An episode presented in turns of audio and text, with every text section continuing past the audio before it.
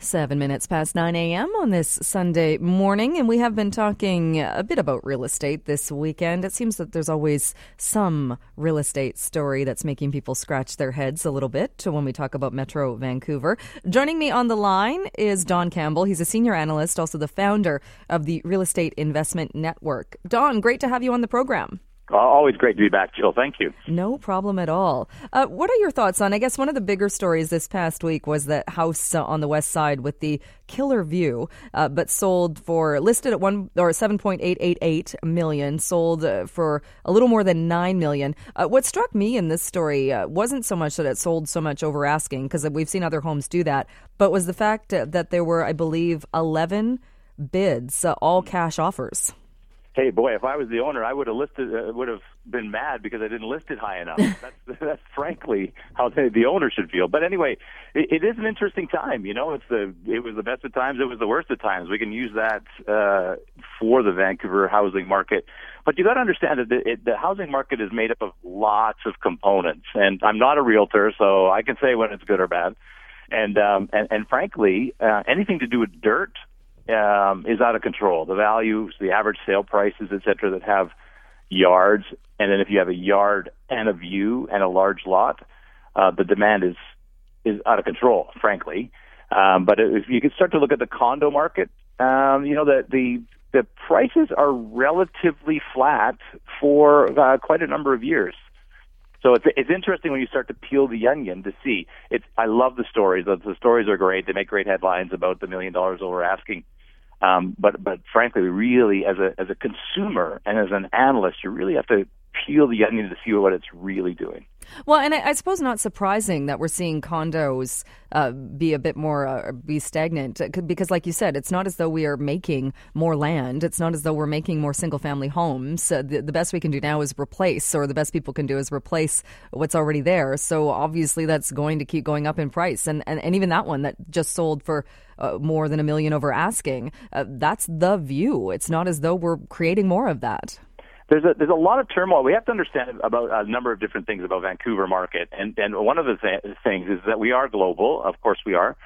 And our dollar is down 25 to 30 percent, so we're actually on sale. It's like we've got a uh, red for on sale sticker on on our land. And um, and there's a lot of turmoil around the world where people are saying, you know what, I want to put my money where it's a, a relatively safe capital. I don't even need a return on that capital. I just need a return of that capital, and that's that's the uh, the wealthy people who are buying in in Toronto, in Vancouver, in Calgary uh, right now when there's a when there's a downturn in a slow slow market because frankly uh, we see the turmoil that's going on in Europe and the EU and the refugee crisis, and uh, a lot of funds are going. Well, that's kind of scary, and same in Asia. And it, it seems to be like uh, that. The analysis seems to be almost one subject at a time. Oh, first it was the foreign buyers. Oh, oh, look at we should stop the foreign buyers. Oh, wait, forget that. That's not the foreign buyers now. It's the Agriculture Land uh, Commission stopping the growth. Okay, now that, and then the next, you know, we're always seem to be grasping at straws, and frankly, all the straws are in play right now. Uh, what about the idea of a bigger tax for somebody who is doing that and, and not trying to hide it, but parking their money in Vancouver, looking at it as a safe place to do that, uh, has no intention of living in the home and is just purchasing it to, to put that money. Uh, and there is talk, there have been calls for an, an, an additional tax or a higher tax for somebody who wants to do that. Sure, like a, a surtax. Now, now if any of us have ever dealt with the government before uh, at any level, from civic to to national, we understand that taxes um, uh, don't often go to the use to solve the problem. And I'll tell you right now that a putting a an additional vacant tax on or a tax for quote foreign investors um, is going to be nominal. Uh, it's going to have a nominal effect. We've seen, as a matter of fact, we can use Toronto as, a, as an example they put a second land transfer tax on. Uh, so there's a provincial land transfer tax in Toronto, and there's a city land transfer tax. They said, oh, we're going to put this tax on. It's going to slow the market down. And what it did is it slowed it down for three months, and then people just normalized it, and then off it goes.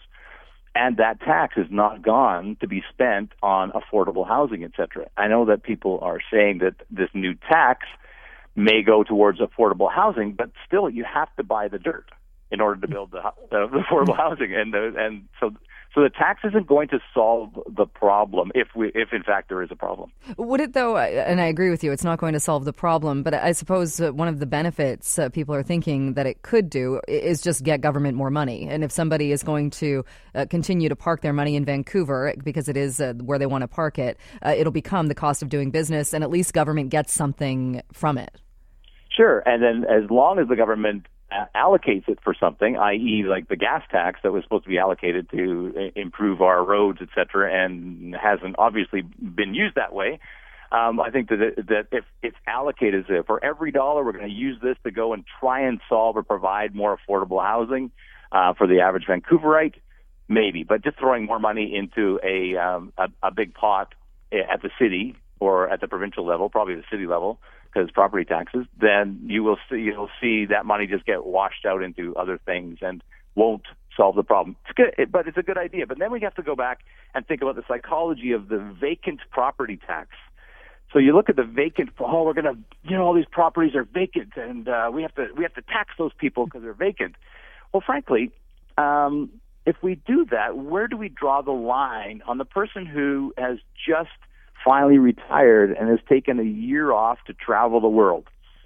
Uh, where do we, where do we, how do we define the word vacant?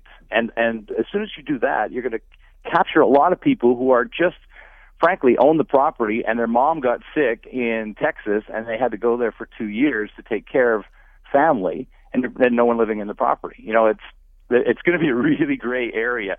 The ideas behind these things are, seem really clear but I think the, the actual implementation is going to be fraught with all kinds of problems. Well, and, and even that, I remember talking uh, to a Vancouver City councillor about that exact issue a few months ago. Actually, it was probably more than a year ago. And he made the exact same point, saying, What are we going to do? Come up with a, a city government committee, and their job is to parole, like, go through the streets and peek in people's windows and figure out, oh, no one's lived in this house for a few months. And at what point, you're right, at what point is something deemed a vacant house?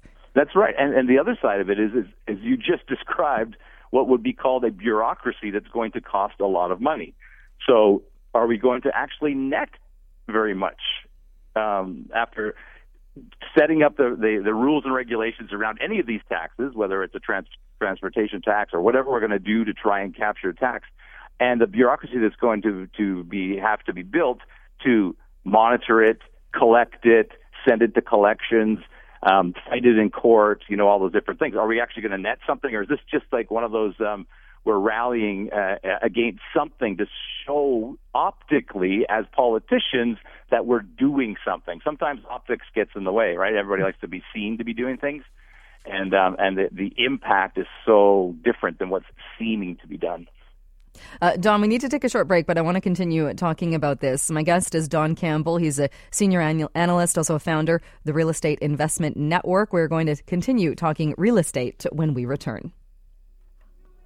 Continuing now, my guest is Don Campbell, senior analyst and founder of the Real Estate Investment Network, talking about real estate, uh, specifically in Metro Vancouver. And Don, one of the stories uh, was in the uh, Globe and Mail, I believe, uh, this past week, uh, was profiling a young dad who purchased a home in Nanaimo. He now commutes three times a week to Vancouver on the float plane, saying it's what works for him and his family. It's much cheaper, and so he makes that commute. Uh, is that to, is that to you a, a sign of uh, innovation or a real estate market that's gone a little bit crazy? It's actually a sign of a few things. Uh, number one is innovation and and and being creative. And where am I going to raise my family? Where they can have a yard and a lifestyle, and out of this big city, that's for sure. Um, it's also a sign of technology because if they only, he only has to, to travel for three of the five days, that means he's able to do his job from home. But we're also seeing that trend occurring uh, out into the Fraser Valley. People are people have bought like a Vancouver special, as they like to call them, uh, for a hundred or two hundred thousand dollars. Now selling them for a ridiculous two million dollars.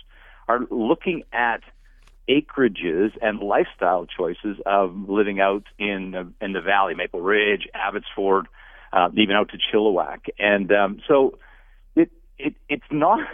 If we get rid of the dirt equation and we just start talking about the condos, then we can get rid of the hashtag need a million, and we can start using the the, the hashtag don't need a million, and start looking at the the reality of the market. Some people are doing incredibly well. They've lived in their house for 25 or 30 years, and uh, now they get to retire and they get to use that money to however they'd like.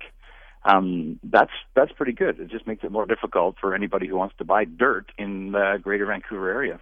Uh, that's one of the things too. I find when we tend to compare Vancouver to other markets, and we tend to compare it to Toronto, just because Toronto is also an expensive one. Uh, but I think we we make that mistake of looking at Vancouver proper, comparing it to Toronto, whereas you really have to look at Metro Vancouver because Toronto amalgamated. It's a huge, huge area, and if we're trying to compare things that are the same, you have to go outside of the Vancouver city limits.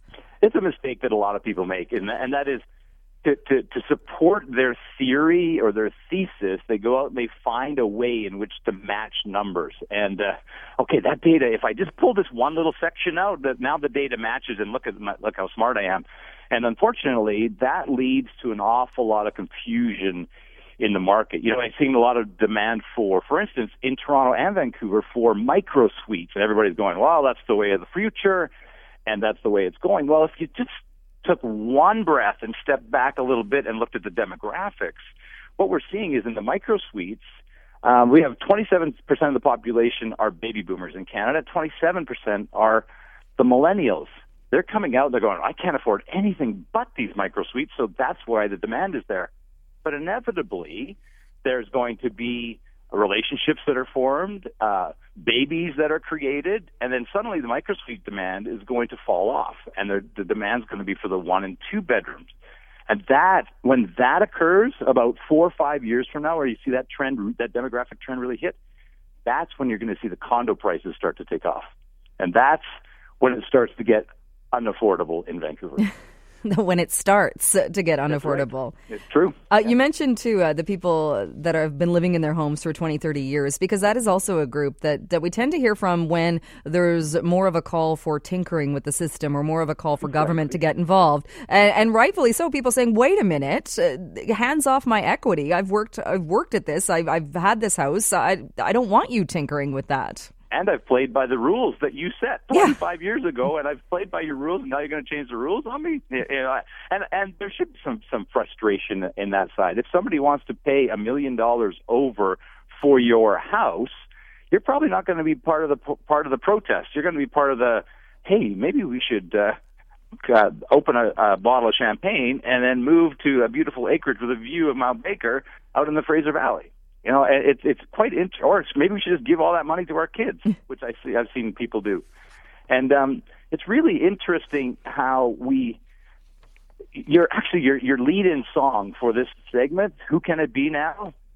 From Men at, uh, uh, Men, Men at Work. From mm-hmm. uh, you, you played that, and that's exactly what seems to be happening. Okay, so who are we going to blame now? Who are we going to blame now? And I'm I, and, and I got a, a caller the other day that said, you know, I'm, I'm really upset that my my millennial kids won't be able to afford a property in downtown Vancouver because I want them to have a yard. And I said, that's right. That's why a lot of people live in Port Moody. That's why people live out in different areas. Go to New York and try and buy a piece of dirt. Go to go anywhere that they, you know we keep calling ourselves a world class city and then suddenly we don't want the world class side of it. We just uh, on the price side, we just want the world class uh, trophy to put on our mantle. And when you're if you're going to be a world class city with a safe environment, which is a safe place for people to park money, the unfortunate thing is is that the the average prices are going to go up, and no matter what the government tries to do, it's going to be that. They're going to try to do it, but the impact's going to be quite minimal.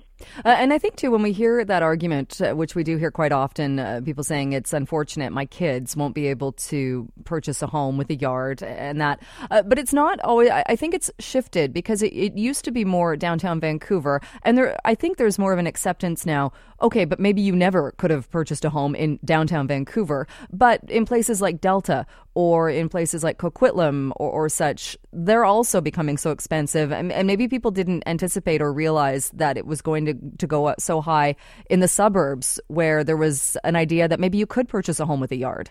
That's correct. And, and, and, and, and just like every other, quote, world class city, the ripple effect, as we call it, the Doppler effect, keeps pushing farther and farther and farther out. You know, and and and the restrictions that the, the Greater Vancouver area and the Fraser Valley have is this agricultural land reserve that will not be developed into residential. So we all love that. Hey, I live rural and I love farming, and um, I don't want that to go away. But the unintended consequences of having rural that close to a major city is that the demand and I mean the housing prices um, have to go up because they have to densify, and there's less dirt available for housing. It's and but you go to Calgary, uh, where I'm standing at the moment, as a matter of fact, and there is no there's no restriction, right? It just goes to the Rockies and then goes to Winnipeg, and you can just keep building and building and building out as it fulfilled the demand and that that kept a little bit of a cap on the value increases here versus a Vancouver or a restricted uh, New York or Manhattan kind of area. Uh, one final question, uh, just before I let you go, sure. Don. What about the the changes we did see when the federal government uh, brought in the mortgage changes as far as the down payment uh, for things over half a million dollars? Do you see that having any impact? Uh, it had a little bit of an impact when people started to panic, and then they they started to look at the look at the math, and uh, if you actually look at the, uh, the, the math, the first five hundred thousand dollars is exactly the same, and then any property that has uh, any portion over and above that five hundred thousand dollars, your your down payment on that portion had to go up at the same time. So um, the math is not as horrendous as I thought it might be when the announcement was made. It had a psychological impact, but just like that second land transfer tax in um, in Toronto, um, we will normalize that over the next six months, and then everybody will just go, okay, well, I just have to uh, generate more money or buy a, a lower price property, and that's kind of interesting because the condos that are in that 499 and below are going to have tremendous demand, both psychological and demographic, and and so they're going to get smaller and smaller and smaller. Developers are going to have to keep making the units smaller and smaller and smaller, from two bedroom to one bedroom to micro suites, and um, and to keep the price in an, a quote affordable region. And interest rates aren't going anywhere for a long time, so that's good. but that that's helping because I remember my first mortgage it was sixteen and a quarter percent. And um and so when I hear people go, Oh, what if the interest rates go up a half a point? I'm going, hey, yeah, that's terrible. It might go up to two and a half. So um the interest rates are helping. Uh, they will go up with the federal deficits that are being created for sure. Um, you, you got uh, a lot of factors that are going to play into this market, but frankly, they're not making any more dirt. And um, bottom line, no more yeah. dirt. Uh, Don, we'll have to leave it there. Always great to chat with you. Thank you so much. Cheers. Thank you so much. Bye bye. All right. That is Don Campbell. He's the senior analyst, also the founder of the Real Estate Investment Network. A lot of people emailing after I played those two uh, answers one from Vancouver's mayor, the other from the prime minister, dealing with uh, affordable housing. I will share some of those email. I might even play the answers again in the final half hour of the show just because they are so mind boggling. So we'll have that. Uh, and again, I'll share some of the email as well. You can still reach the program weekend news at cknw.com or Jay Bennett at cknw.com. When we come back after the news headlines to 9:30, we take a look at the Hooker monologues. We'll find out more about that when we return.